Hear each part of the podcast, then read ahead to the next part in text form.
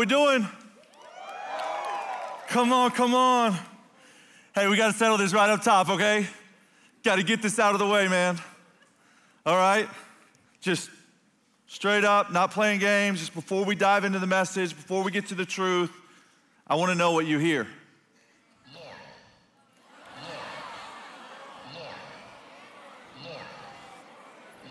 All right, how many here, Laurel? All right, all right, all right, good representation. Okay, how many are wrong? How many here, Yanny? How many? Oh, you're timid. You're timid. Some of you, oh, some of you are like, oh, I heard Laurel, Laurel that time. That's because there's people around and you, you're sane, okay? I know what's going on. You're like, yeah. Man, what kind of witchcraft is that? Some sort of crazy spiritual warfare enemy's working in. Madness. It remind, I know, you know it reminds everybody, it's been said over and over, that the dress. You guys remember the dress, right? What do you see? What do you see? Whose team? Whose team white and gold? Whose team white and gold? All right, whose team wrong? Blue and black. That's crazy talk. I don't even see anything that can remotely look like blue and black up there. White sleeves, pretty gold lace. Pretty, but, but it's crazy, but, but okay, come with me, come with me. Hey, check this out. And so you see something, you hear something, you feel something, and then there's a reality, right? Like, no matter what we think we heard, it's the guy who recorded it on vocabulary.com said laurel. You might hear Yanny, but what he said was laurel, and we know that because we can go to the source. There's a truth, there's a reality, there's something that's fixed. No matter what you hear, no matter what you see, no matter how deeply you feel. I look at that dress no matter what you say, I see white and gold. I can't know. I know, sister. I feel you. And, and I can't, there's nothing, I just don't get it. You're like, no, it's blue and black. I'm like, no, you're so wrong. But you know what? We can go to the source, the one who made the dress, and we see that. And he, he clearly says, hey, it's blue. There, I see blue and black. That's blue and black. That other one's white and gold, though. And so, but, but you, you know but I'm wrong. I, no matter what I think I see, no matter what I hear, no matter what I feel, there's a truth. In the way that you know the truth is that you go to the originator, the creator, the one who made the dress, the one who spoke the word, and they get to determine. And the same is true in our world. We're in this series the remnant. David talked about last week how God preserves the people to preserve the world. Here's the reality God has always had his people. There are, at any time in history since creation, there have been God followers. Sometimes many, sometimes few, once only two.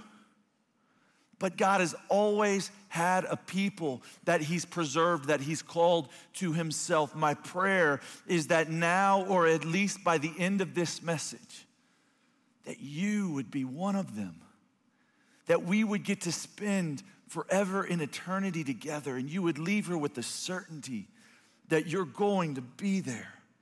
And so tonight, I want to talk about how the remnant knows the truth how the ones that God has preserved and chosen for himself and called to know him, they have a reality. They understand the purpose for which they live.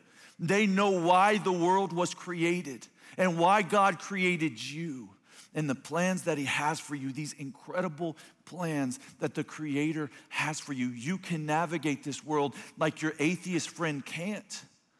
You can navigate this world like your unbelieving friend can't, or like your friend who's pursuing a false God can't, because if there's a true God, then there's a false God, or lots of false gods. And, and I need you to know something. It's okay to know that, to say that, to believe that, regardless of the ridicule you face, the, the accusations that come against you. It's not a popular idea in our day to, to, to, say that there's absolute truth. People believe that it's arrogant that you would say, Hey, I know what's right. And if I know what's right, that means that something is wrong. And so this is crazy though. Like if you see a loved one, someone you care about deeply, and they're walking along a ledge and they're about to fall off, and you run to go and catch them, and they say, No, no, it's okay, I think I'm a bird. You're gonna say, No, bird, you're about to feel gravity. The reality of gravity, you wouldn't say, Oh, you think you're a bird? Well, then you must be fly. You wouldn't do that. Why wouldn't you do that? Because you're not crazy and because you love them. You're gonna grab them and you're gonna pull them back. And you can say, No, I don't want you to die. I don't want you, you're not a bird.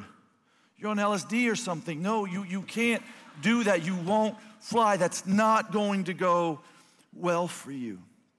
And I believe this is the most dangerous problem in our generation. I believe that we are being brainwashed. And it's the watering down of truth and calling it loving. And if what you're saying is not true, then it's not loving. And if what you're believing is not true, then it's disastrous. It's destructive. It is going to be detrimental not only to your health, but to your life. It's disastrous, it's dangerous. So, how do we know what that sound is? How do we know what color the dress is? We go to the source, and the source is able to tell us, regardless of how we feel. This is what I want to return to over and over again tonight that it's not your feelings that determine truth. If you can believe that, friends, then you're going to leave here, and I, the Holy Spirit, through the Word, is going to spare you a lot of heartache. That your feelings don't determine reality. The way I feel does not determine what is real the way I feel does not determine what is real. Can you guys say that with me? I'm going to say it, and, and I'd love for you to repeat that just so you can just kind of sense what it feels like for those words to come out of your mouth. The way I feel does not determine what is real. I want you to hold on to that as we dive into the scriptures. We're going to be in John chapter 8, and we're going to look at how the truth will set you free how Satan deceives to make you a slave, and how the remnant are God's relatives. Before you leave here tonight, how we're going to look at uh, the, the reality that we can be children of God. It's John chapter 8, verse 31. Jesus is talking to the Jews, the Pharisees are there. Jesus is saying, Hey, I'm the Son of God. I know God. I've been with God in eternity past. I know how to get to God. I am the truth. And they're saying, No, you're a liar. And Jesus is saying, No, you believed a liar. And that's but but there were some people there who started to believe him. As Jesus is preaching, they begin to convert. The Holy Spirit comes into their life. They begin to understand who he is. And he says this to the Jews who had believed him, Jesus said, If you hold to my teaching, you are really my disciples. Then you will know the truth, and the truth will set you free. He says, Hey, if you hold to my teachings, you're my followers, you're my disciples. You will know the truth, and then you will be free. My followers, they follow me. And as you test my teaching, he's saying this hey, test it. Like, take the things that I've said, that this is how you find life, follow it, and see if you find life there. See if you find freedom there. And as you continue to find freedom there, you're gonna know the truth. It's gonna be affirmed in you. And, and I've experienced this, both in my own life, but, but moreover, in the lives of hundreds of you guys. Over the past 10 years, I've met with hundreds and hundreds of you. And can I just tell you the conversation I've never had? I've never talked with the one who's faithfully, radically followed Jesus through college. And they come and they say, you know what, man? I just, I just wish I would have drank more, man. Like heroin kind of sounds awesome. And I just, I'm, I'm bummed I missed out on that. And, you know, and I wish I had more sexual partners. That's, that's really what I wish I, I've never heard that. I've never heard, you know, I've always wondered what it's like to hug a toilet in a strip club and, and, and vomit. I, I just, I've always kind of, I always kind of feel like I missed out on that experience. No one's ever said that. But friends, can I tell you what I've heard over and over and over? JP, man, bro, I got to tell my fiance I've got had 16 sexual partners. How do I do that? How do I tell her I've been with 16 people? How do I tell him I, this is my past? JP, man, I, I had an abortion. I had two, I had four. JP, I funded an abortion. Man, I regret that. I wish that wasn't a part of my story. JP, I drank so much, I don't even remember what happened. JP, what if, what if, I, I mean, I think we have say, I don't know. What if, what if she comes back 15 years from now and says I raped her? I gotta live with that, bro. I'm scared. That ain't freedom, man. There's no freedom in that. Does that sound like freedom? Jesus is saying, hey, test me, man. You've tried it your way. Would you try it my way? You're going to experience freedom and you're going to know the truth. And that truth is going to lead to freedom. It's His truth, and it operates like a key. It lets you out of the cage of sin. That's my first point. The truth will set you free. Knowing truth is knowing freedom. And what does it mean that the truth is going to set you free? That You are captive to the truth you believe. Here's what it means your belief is always going to determine your behavior. What you believe is always going to determine what you do. Whom you trust in is going to determine who you follow.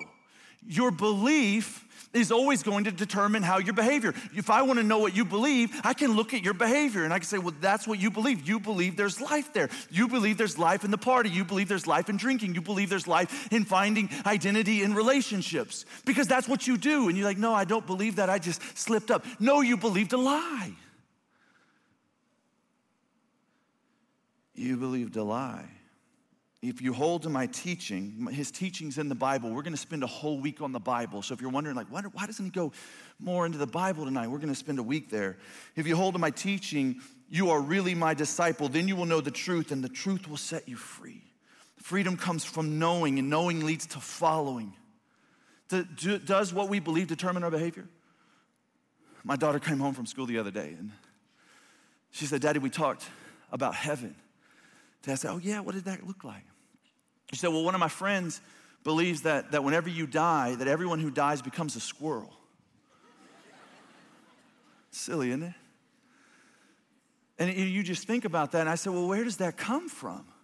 Like, that's a cool belief, like neat, okay, everybody becomes a squirrel, there's lots of them around. But that's really going to impact how you treat squirrels. Like if it could be great great grandmother or great great grandfather, right? You're swerving to miss them and, and you're feeding them out back because it may be a relative, you know? And, and as you laugh, you got to keep in mind there's an entire world religion that embraces this idea of reincarnation. And it's why they, they don't kill rats but, but treat them with respect because they may be relatives. That's, that's the truth. Then you say, well, that's funny. You're giggling, you're laughing. It's not any more funny than saying, I believe everyone goes to heaven. Cool, you believe, I want to believe that. Where does it come from? Oh, wait, wait, hold on. Do you believe that because it feels good? Oh, oh, oh, oh, oh, oh, your feelings get to determine what is reality.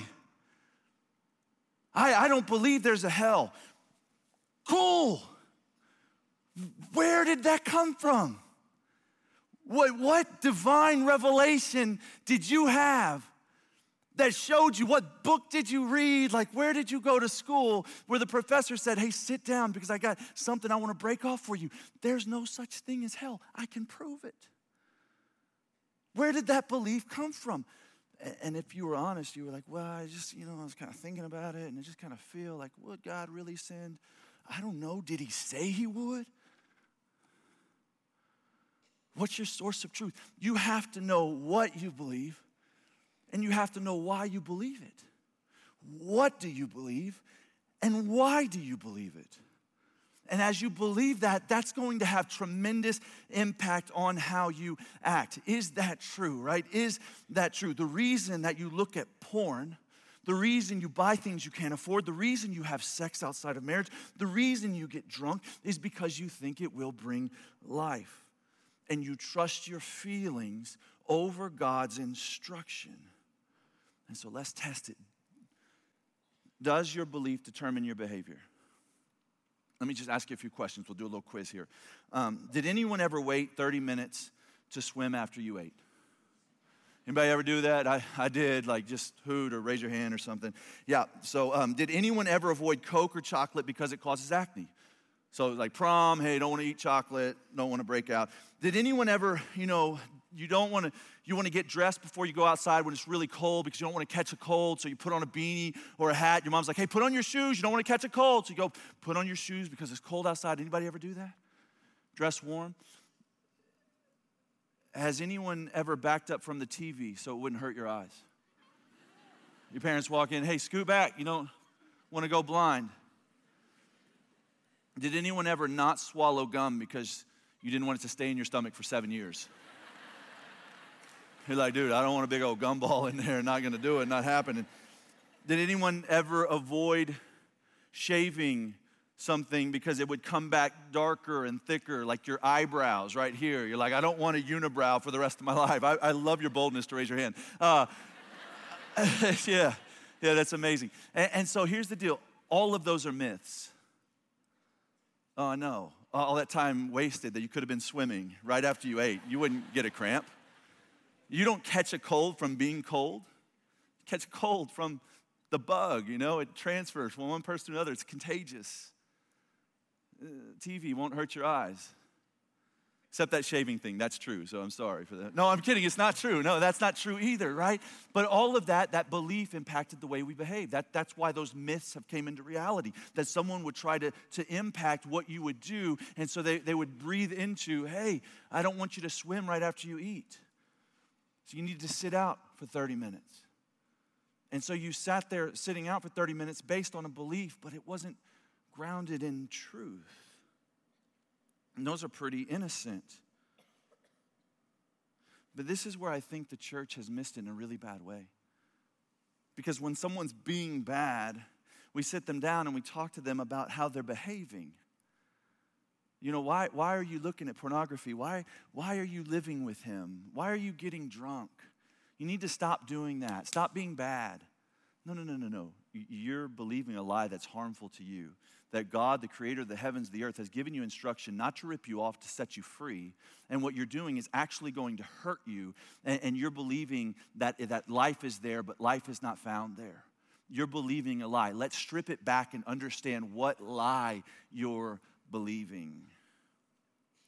1 John 1 16 says, If we claim to have fellowship with him and yet walk in darkness, we lie and do not live out the truth. It's a really simple verse. If you claim to be a Christ follower, but you're not following Jesus, you should ask, Am I really a Christ follower? Like if I say, Hey, I follow Jesus, but I don't follow Jesus, I should ask, Do I really follow Jesus? It's just kind of common sense. Where are you at? Are you a Christ follower? And so just imagine now, before we move on in the text, imagine if we actually lived what we said we believed. Like, imagine if we read this book and we just said, okay, this is true. So, one, I believe that this is God's word and instruction for living life uh, suitable for correcting, rebuking, and training in righteousness. And, I, and you know what? I believe that I can talk to the creator of the heavens and the earth, and he listens to me. And, and, so, right, I can pray. When you pray all the time, if you believe that you could talk to the creator, like, like wouldn't you spend so much time praying, and if you believe that sex outside of marriage wasn't just a bad idea, but it's literally killing your marriage long before you even have a prospect, wouldn't you say, okay, I don't want to do that? And if you, if you believe that, that getting drunk wasn't just, just a, like some God was trying to keep you from it, but he's trying to save you from addiction and poverty and hurt and, and you know, being an alcoholic later and having your children hate you. Imagine if we believe that people are actually going to hell and that the way they didn't go to hell is, is by us sharing Jesus with them. How many people would we share Christ with if we really believed that truth? Like, what if we just believed this was true? How would that impact your life? The remnant knows the truth.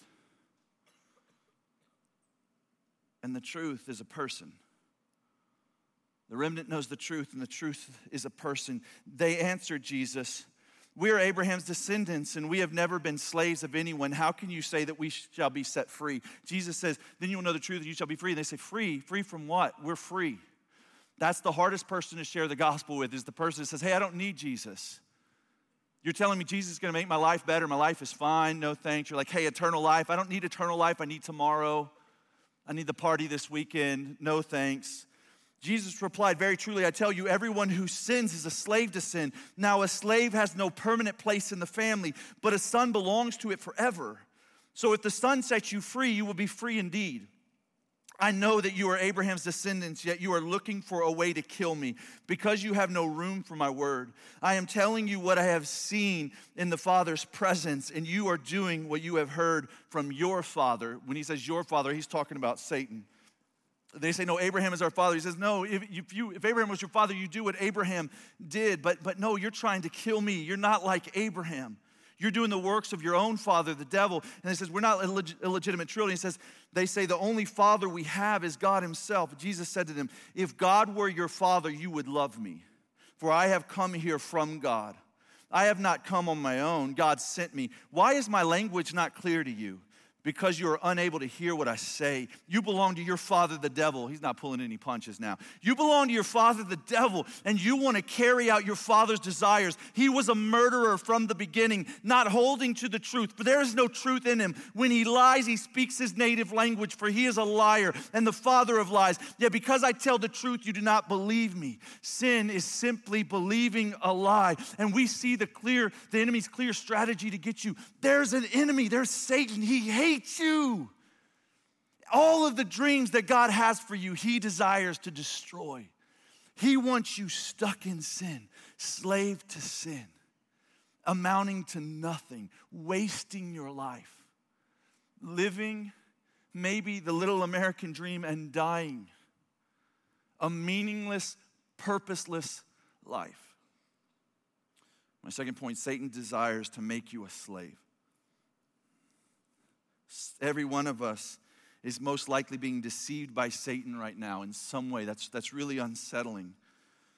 And so I've always wondered how Satan works. Like, what can he do? Like, for example, like spiritual warfare. Like, if I go, if I'm gonna go share the gospel with a guy and I turn the key to my truck and it doesn't start, the battery's dead, and I'm like, oh, spiritual warfare. Did Satan like drain my battery? Like, what did he do? What are his capabilities? Did he get in there and mess with my alternator? What, what can he do, right? Fair question. Here's what he can do he's got a strategy, it's a really simple one. He can try to get you to believe his lies. And it's really hard because when you're believing his lies, you can't see it. And people who love you can come around you and say, hey, he's not any good for you, but you're like, but I love him. And they can say, hey, you shouldn't do that. And you're like, but I, it's fun.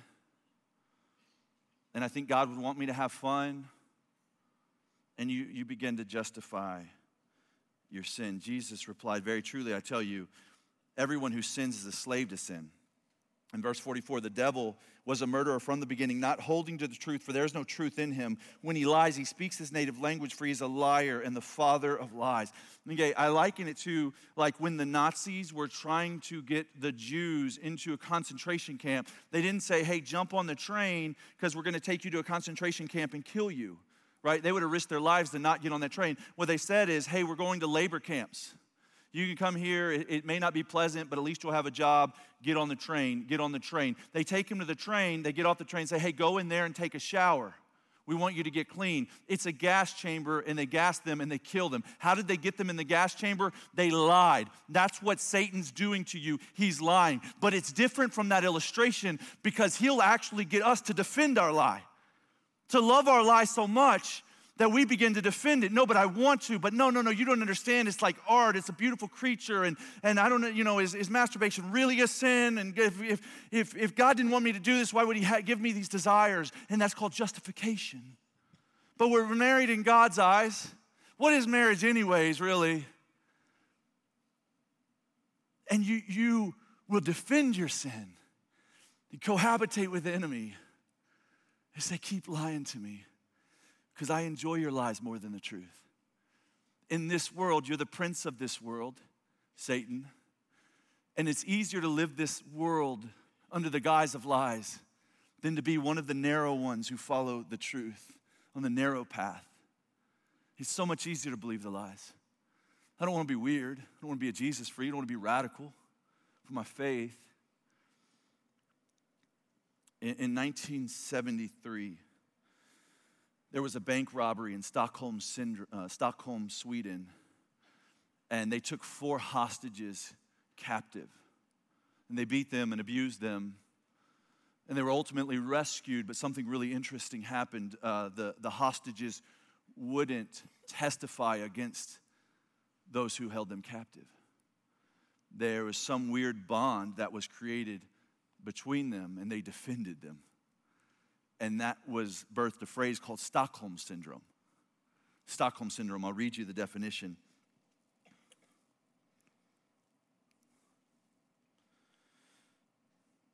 defined as strong emotional ties that develop between two persons when one person intermittently harasses, beats, th- beats, threatens, abuses, or intimidates the other. I'll give you another modern example of Stockholm syndrome.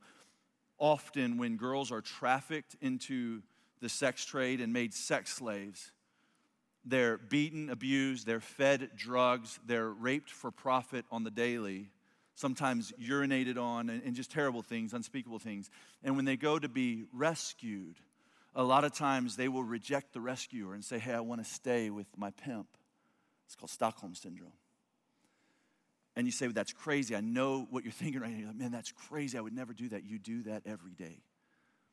Jesus shows up and says, Hey, I, I, want to pull you out of the club. I want to pull you out of that life. I, I have a better life. I want to pull you out of that relationship. I want to pull you away from that website, away from that hashtag, away from that social media, away from that debt, away from that buying, away from that coping. I have something better. And you look at him and you say, Jesus, no, thank you. I, I love my sin more than you. Jesus, I want to stay here. Jesus, would you just leave me alone in this season? Maybe you and I will get right in another season. But right now, I'd like to keep doing this. I love my sin too much. Stockholm Syndrome. You're a slave. You're a slave to sin. You've been deceived by the enemy. You've believed his lies. And I'm trying to wake you up right now. We fall too deeply in love with our sin that when Jesus offers us, us freedom, we say, No, thank you. And consider your sins that we'd willingly walk into the trap of pornography or drinking. We begin to justify, well, Jesus drank. Yeah, not shots of tequila. It's this weird thing that you wanted the freedom to do something that now you, you can't stop doing. I wanted the freedom to look at that image, but now I can't stop chasing those images. It keeps showing up every month or every week or every other month. I, I, go back like a dog to his vomit to this thing that's destroying me. What's wrong with me? Who will save me from this body of death? And stay with me for just a moment. It, it's very prominent in, in our culture. Um, there's this weird thing, the gender wars, that's, that's going on on our time. If I was born a man and I feel like a woman, then my emotional intelligence determines my gender. It's no longer binary, right? Here's the problem. There's several problems with that. Let me give you a few just to think on. Okay, like let's say someone was killed, we find the body, and we're trying to identify the body. The first question we're going to ask, well, is it is the body male or female? I don't know. They're dead, so I can't see their emotional intelligence. I don't know how they feel. I don't know if they felt like a man or if they felt like a woman. I don't know. In my effort to explain this to you, and this is where it gets tricky. See, some of you are turning me off right now. You're like, hey, you're marginalizing the transgender. No, I'm not. I love the transgender. What? You need a home? You got one. I'll give you one. You need some money? You can have mine. You need a meal? Sit down with my family and eat at our table. I love you. I don't hate you. Okay? We can say, hey, we can talk about same sex attraction. Say, hey, you were born that way. I'm not here to argue that you were born that way. Do you know how I was born? Do you know how messed up and depraved that I was born? Born a polygamist, not being, not able to be satisfied by a single woman, a, a heterosexual pervert. That's who's talking to you right now. Like, like, let me just ask you a question. Let me ask you a question by show of hand. How many of you would say you were a Christian in college? Like, if I would have met you in college, you would have said, Hey, I'm a Christian. Just raise your hand if you were a Christian in college, okay? A, a lot of you. There's a lot of you who would say you're a Christian in college. Okay, now don't raise your hand on this one. I just want you to think about it. How many of you uh, did something sexually that you knew would dishonor God in college? You don't have to raise your hand. Just, just think, okay, I know I did, right? Uh, I did something that I knew dishonored God. Well, what did you do? You rejected the truth you believed a lie, even though you called yourself a Christian. And the most loving thing that I could do in that circumstance is to intersect and say, hey, God loves you. This is not who you are. This is not His best for you. He has something better for you. And your sin is no different than any of the other sins I just said. It's also where the church has missed it, where it's gone and made some kind of sexual or some kind of um, special categories for some sins. No. All of our sexual sin goes into the same bucket. We're all messed up. We all need a Savior. Praise God, we have one. The remnant knows the truth. The truth is a person, His name is Jesus. His name is Jesus. This is Romans 1, verse 25. It says, They exchange the truth of God for a lie. Go, go and read Romans 1 later. There's a homework assignment for you. The truth will always sound like hate to those who hate the truth. And a lie will always sound loving to those who live a lie. But the problem with living a lie, friends, is it's not who you are. It's not who you are. Now, listen to me. The, the third point from this text is the remnant are God's relatives. This is a beautiful truth straight from this text. The remnant are God's relatives. Now, a slave has no permanent place in the family, but a son belongs to it forever. So, if the son sets you free, you will be free indeed. See, the slave a slave is an employee. A slave comes and goes. A slave is, is at convenience. But a son, there's nothing that son can do to not be a part of the family. And who makes you a son to God Most High, the creator of the heavens and the earth, is his own son, Jesus Christ, adopting you into his family by his death and resurrection for the forgiveness of your sins so that you might be adopted sons and daughters. This is the beautiful truth of this verse. And so the world that you exist in, here's the truth. Ready? The world that you exist it was created by God. He made humanity in His image. He designed them beautifully to function in a particular way. He made their parts and He made the parts to fit with the other parts the way they do. He invented sex. He made it feel the way that He does. It was His idea. He has a design to it. It's just, it's brilliant. It's mind blowingly brilliant. And He created the earth and it was lost to our sin, but He's going to come back and repair it and make it perfect and create a place for you to live forever and ever and ever. That when you die, you can live with God forever, or you can live separated from Him forever. And that's the reality that you live in. And if you embrace that truth every day, you renew your mind around that truth, you better believe it's going to impact how you live. And God loves you so much, you have the freedom to do anything in this world, anything that you want, and glorify Him except sin. Did you know that? That anything that you do other than sin glorifies the Father. He looks down at you or He looks at you and He is pleased. He finds great joy in the way that you work and in the way that you play and the things that you do except sin. Because He's truth. And no loving parent wants to watch their children believe a lie. And He designed the world, He's the source, He's the creator, the originator. And He gets to determine the way that life should be lived so that you might experience it to the fullest. And if you're here and you're the remnant, you're the only ones who know the truth. And the truth is that Christ sets you free from sin that immediately upon trusting in Christ, He sets you free from the penalty of sin. You don't have to go to hell, you get to be with God forever. And as you continue to walk in Him and know the truth, He sets you free from the power of sin. That one day, like a dog to his vomit, you continue to return to sin. But as you trust in Jesus, you begin to, as you trust in His Spirit, be able to resist sin. And one day, friends, He's going to set you free from the presence of sin. That you will be somewhere with Him in His presence where nothing remotely will remind you of sin. Praise God. And so you follow Him even if, and I need you to hear this, this is really important, even if, and I'm talking to you, in fact, close your eyes for just a minute so you can hear this like I'm talking to you, I'm talking straight to you, even if you're the only one, even if you're the only one on the planet Earth, you follow him. If the entire world says he's not the way, you say, I believe he is the way, and I'm gonna follow him. It's like Noah. Noah was the only one, right? He built the ark. They said he was crazy. It hadn't even rained. He's building a boat in the middle of nowhere. You'd be like Noah. You say, God told me to build a boat. I'm building a boat. I'll spend decades and decades and decades of my life. You believe that a man died for your sins and rose from the dead and that you get to live forever. The remnant knows the truth and his name is Jesus. And friends, listen, something can be true. I want you to listen. You can look at me now. Something can be true, even if no one knows it. Something can be true, even if no one admits it. Something can be true, even if no one agrees what it is. Something can be true even if no one on the earth follows it.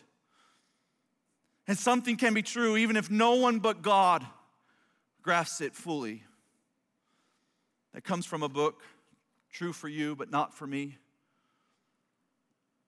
And so you belong to Jesus, that's your reality. It's a beautiful reality. You get to be brothers and sisters to Christ. I, I think David told you last week that two weeks ago we were in London. One night, it was late, uh, about 11 p.m. there, and we were walking back to our hotel, and we passed this homeless couple, and they were in bad shape, almost looked like they were playing a homeless couple in a movie, uh, really thin, and uh, he had red hair, and she was a brunette, and they were there on the, the street, the side of the street, and and they were begging everyone that came by, do you have any change? In this thick English accent, do you have any change? Do you have any change? And I just I walked by and said, I don't have any change. And the Holy Spirit convicted, and we said, why don't we go back? And we went back and engaged with them and said, hey, we don't have money, but can we get you a meal? Are you hungry? And they said, yeah, we're, we're hungry. And said, what would you like? And she said, KFC. She's real specific. I said, all right, you know, we'll find a KFC. They got those in London. And, and so around the corner, there was a KFC, and, and we, we went in and ordered a, a bucket of chicken and, and um, you know, biscuits and mashed potatoes and green beans and, and two large drinks. And we carried them back to them, and they were, just so elated. They said, You came back. No one ever comes back. And so, of course, we came back, you know. And we gave them the bucket of chicken, and we sat down. And, and, and what happened was gross, kind of. I mean, they just were hungry, and they just grabbing mashed potatoes and just green beans and, and chicken is all over their face. And, and we we're trying to engage them with the gospel, but they weren't, I mean, it was just like eating, the sound of eating. And, and uh, imagine for just a moment, if I would have looked closer and I would have realized, wait a minute, are you Prince Harry and Meghan? What do you imagine? And that's not what happened, but just imagine with me. Imagine, imagine, imagine if that's what, what God, wait, hold on, guys, this isn't this isn't where you belong. You know, you, you belong in Kensington Palace.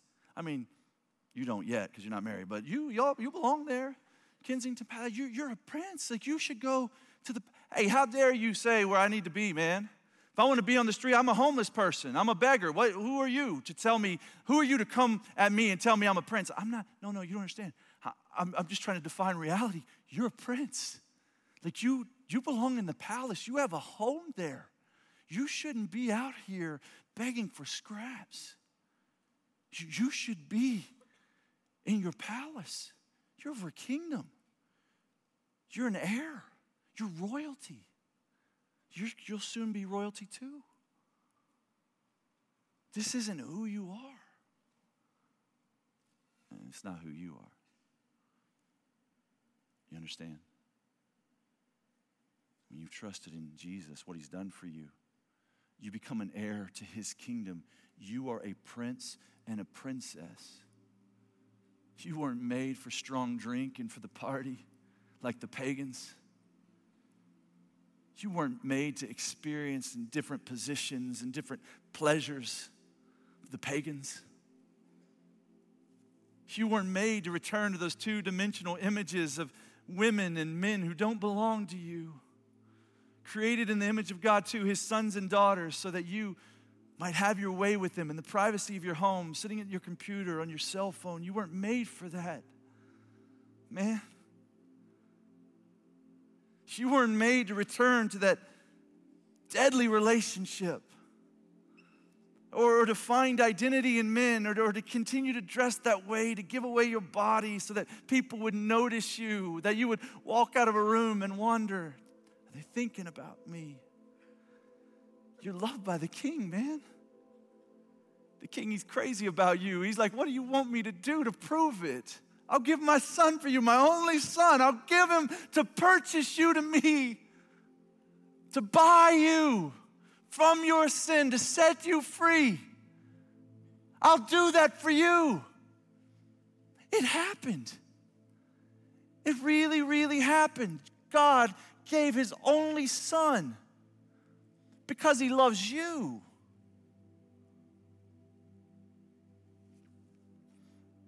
In summary, the truth will set you free.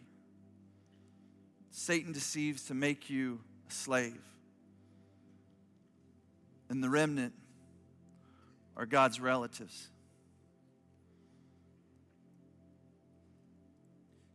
In writing this message, I was reminded of my own story. A slave to relationships, a slave to pornography a slave to sex, a slave to money, a slave to stuff. I wanted a nicer car, a swaggier place, a better suit, watches for every day of the week. A slave to what you thought of me. Are they thinking about me? Do they like me? This, this is what I was. But, but here's the deal if you would have seen me, you wouldn't have seen a slave. You'd be like, man, he's got it together. Mr. Dallas right there. Like everything wrong with Dallas in one person. That was me. And I stumbled into a church. I sat in the back row. I was hung over. And this guy's telling this story about a horse a silly horse, a story about a horse. And this horse just wanted to be free. And in his, in his pursuit of freedom, he had to hunt for food and hunt for water and, and hunt for shelter. He didn't want to be captured. And one day, this cowboy came up, and, and as this preacher talked, he said he successfully captured this horse. And he took him home. And he loved him and he cared for he provided for he protected him from the elements, he gave him food and water, he learned to ride him and lead him to the things that he needed. And it was this line right here that got me. You ready? He said, And it wasn't until he was fully submissive to his master that he truly experienced freedom. And I just said, Man, God, if, there, if you're real, if there's a God, then I want to give my life to you. You drive. I don't want to drive. You take my life. You do with me whatever you please. I know that I'm not doing the things that you desire for me. And so all I really knew at that point was there was a God, but I really didn't think he was the Christian God. I went home, I bought a book on world religions. I looked at the Hindu faith, the Buddhist faith, the Jewish faith, the Islamic faith, Mormons, Jehovah's Witness, Church of Christian Science, and Scientology. And as I explored those world religions, I kept tripping over the truth of Jesus. I looked into the Bible and I was blown away by the evidence that supported that it hadn't been changed, that it was preserved, and that the message in it was this truth that led to life. That 2018 years ago, on Jesus' birth, the calendar reset, and every atheist you know acknowledges him by the date they put on his, their checks. I was blown away by the evidence. And I said, Jesus, I believe that that you lived. I believe that you died for me. And I believe that God raised you from the dead. And Jesus, I'm desperate for your Holy Spirit to come into my life to help me, to free me from my slavery to pornography, to stuff, to money, to girls, to sex, identity. Would you give me a greater purpose and help me to live for you? And Jesus, recruited me to the remnant by revealing truth. And I can remember sitting on my friend's couch. I was in Waco, Texas, and I was sitting there, and it was like the scales had fallen from my eyes. Like I was living in the matrix. I'm like, none of this is real. Like, Jesus is going to come back and finish the work here. Like, what else matters? What am I going to do? I, I, should just start sharing the gospel with every breathing person alive. I should give away all my money and leverage it for the kingdom. I should begin to live completely and radically sold out for Him. God began to do a work in my life. What else are you going to live for? Is it true? If it's not true, then you are wasting your time here on a Tuesday night. You need to be, they got $2 margaritas out there, man. You need to go just shred it. Go hard. Sin more. Experience more momentary pleasure. Guys will love you, they will use you and abuse you, they will delight in your body and drink it up. Girls, man, pull out your wallet and, and, and buy them some drinks and, and soak in their attention like there's nothing else. But if it's true, you stop it and you start living for Him. Because anything else you do is a complete and total waste of your life, waste of your talents, waste of who you are. In fact, it's not who you are. It's not who you are. You're His. Let me pray that you would know that. Father, would you help us to believe that we're yours?